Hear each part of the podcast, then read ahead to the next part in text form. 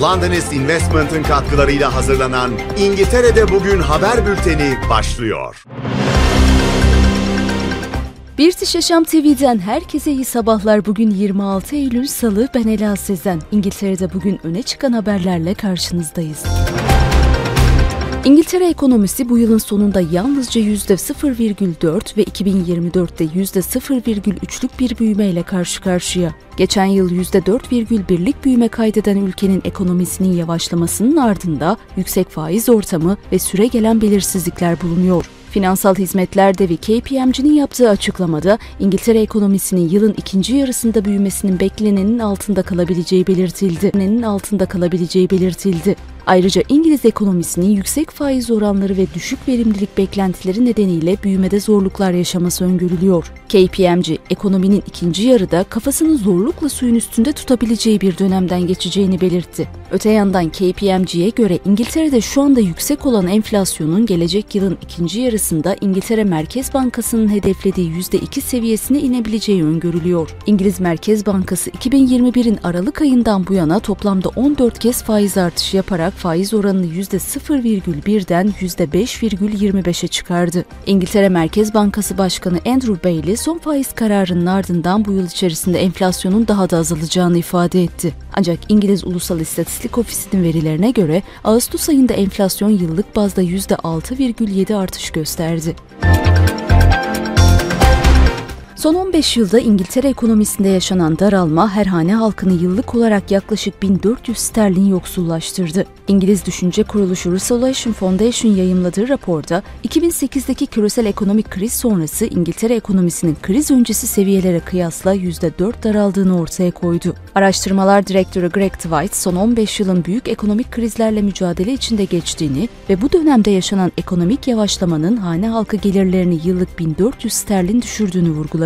Raporda ekonomik iyileşme için politika yapıcılarının vergi, refah reformları ve rekabet politikalarını kucaklayarak değişimi teşvik etmeleri gerektiği belirtildi.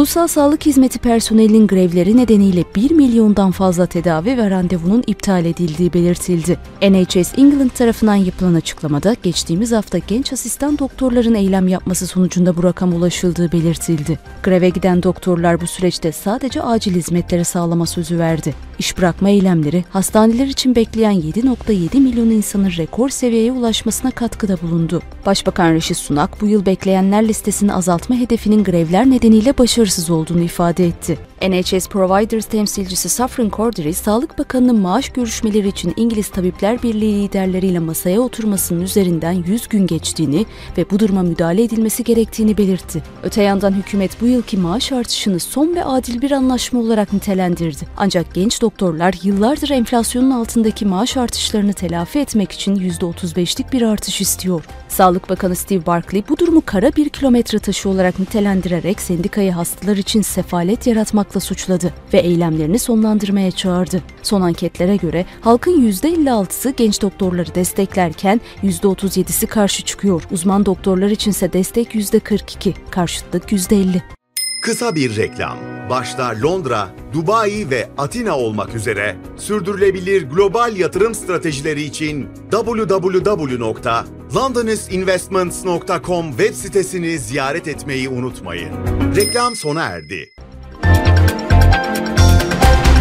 Gatwick Havalimanı, Hava Trafik Kontrol Kulesi'ndeki hastalıklar ve Covid nedeniyle önümüzdeki hafta yaklaşık 82 kalkış iptal edeceğini duyurdu. Havaalanı müdürü, Gatwick'in hava trafik kontrolündeki bir dizi problem nedeniyle hava trafik kontrol personelinin yaklaşık %30'unun görev yapamaz durumda olduğunu söyledi. En fazla iptal 29 Eylül Cuma günü gerçekleşecek. 33 kalkış olumsuz etkilenecek. Cumartesi için herhangi bir iptal beklenmiyor. İptaller belirtilen dönemde Gatwick'teki planlanan kalkışların yaklaşık %3'üne denk geliyor. Yarın hangi uçuşların iptal edileceği konusunda görüşmelere başlanılacak ve hava yolları havaalanının kullanım oranlarına göre etkilenecek. EasyJet en fazla etkilenen olurken British Airways ve Ryanair'de uçuş iptal etmeleri istenenler arasında.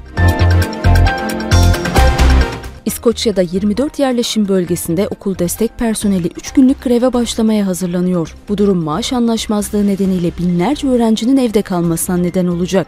Hafta sonu yapılan son dakika görüşmelerine rağmen Unison sendikası grevi durdurmadı. Ancak Unit ve GMB üyelerine danışırken grev planlarını askıya aldı. İskoç hükümeti en düşük maaşlara yıllık yaklaşık 2000 pound artışı içeren yeni bir anlaşmayı mümkün kılmak için 80 milyon pound tahsis etti. Ancak bu teklif GMB Scotland tarafından mükemmel değil ama açıkça bir iyileşme olarak değerlendirildi ve Unit'le birlikte grevi askıya alma kararı aldı. İskoçya Başbakanı Hamza Yusuf grevin başlamasından sadece saatler önce Unison'ın grevi askıya almasını ve üyelerine iyileştirilmiş maaş teklifini oylamalarını istedi. Öte yandan Unison'ın İskoçya Sekreteri Lillian Messer bu anlaşmanın aylar önce çözülebileceğini belirterek Yusuf'u eleştirdi. Kosla'nın ilk teklifini ilkbaharda sunduğunu ancak aylarca ortadan kaybolduğunu ve sadece geçen hafta revize edilmiş bir miktar sunduğunu belirtti. Hem yerel belediye meclisleri hem de İskoç hükümeti maaş teklifine daha fazla iyileştirme yapılmayacağında ısrarcı. Ancak 3 günlük aksamadan sonra bu duruşun sürüp sürmeyeceği belirsiz.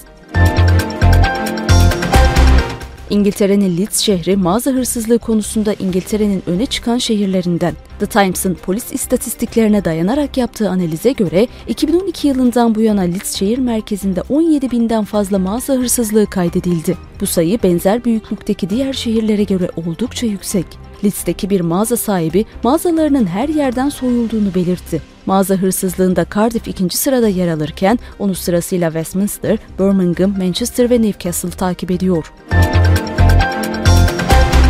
İngiltere'de 50 yaş ve üzeri kişilerin part-time çalışma oranları rekor seviyede. Ulusal İstatistik Ofisi'nin yeni verilerine göre son 10 yılda %26, son 2 yılda ise %56 artışla İngiltere'de 3,6 milyon yaşlı birey yarım gün çalışıyor.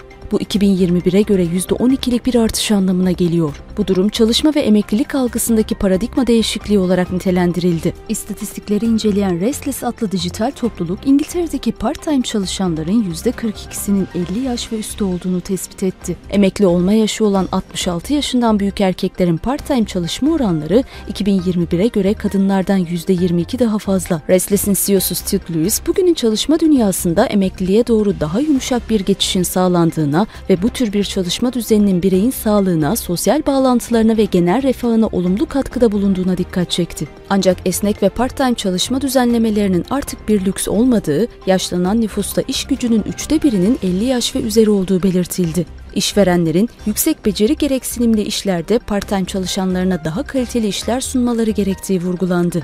Özellikle yaşa dayalı önyargıların yarattığı zorluklar sebebiyle birçok kişi tam gün iş bulmakta zorluk yaşadığı için part-time çalışmak zorunda. Londra'nın lüks Kensington bölgesinde 4 milyon sterlin değerindeki bir evin sahipliği konusunda aile içi bir anlaşmazlık mahkemeye taşındı. Çift Michelle Lee ve King Suang evi 2004 yılında satın almıştı fakat taşınmazı yeğenleri Cheng Ku'nun adına kaydettirmişti. Şimdi ise çift evin aslında kendilerine ait olduğunu ve yeğenlerinin evi çaldığını iddia ediyor. Ku ise evin kendisine bir hediye olarak verildiğini ve yasal olarak sahibi olduğunu savunuyor. Mahkeme süreci devam ediyor ve yargıcın kararını daha sonra açıklaması bekleniyor. İngiltere'de bugün öne çıkan haberleri sunduk. Yarın yine aynı saatte karşınızda olacağız. Bizi takip etmeyi unutmayın. Londonist Investment'ın katkılarıyla hazırlanan İngiltere'de Bugün haber bülteni sona erdi.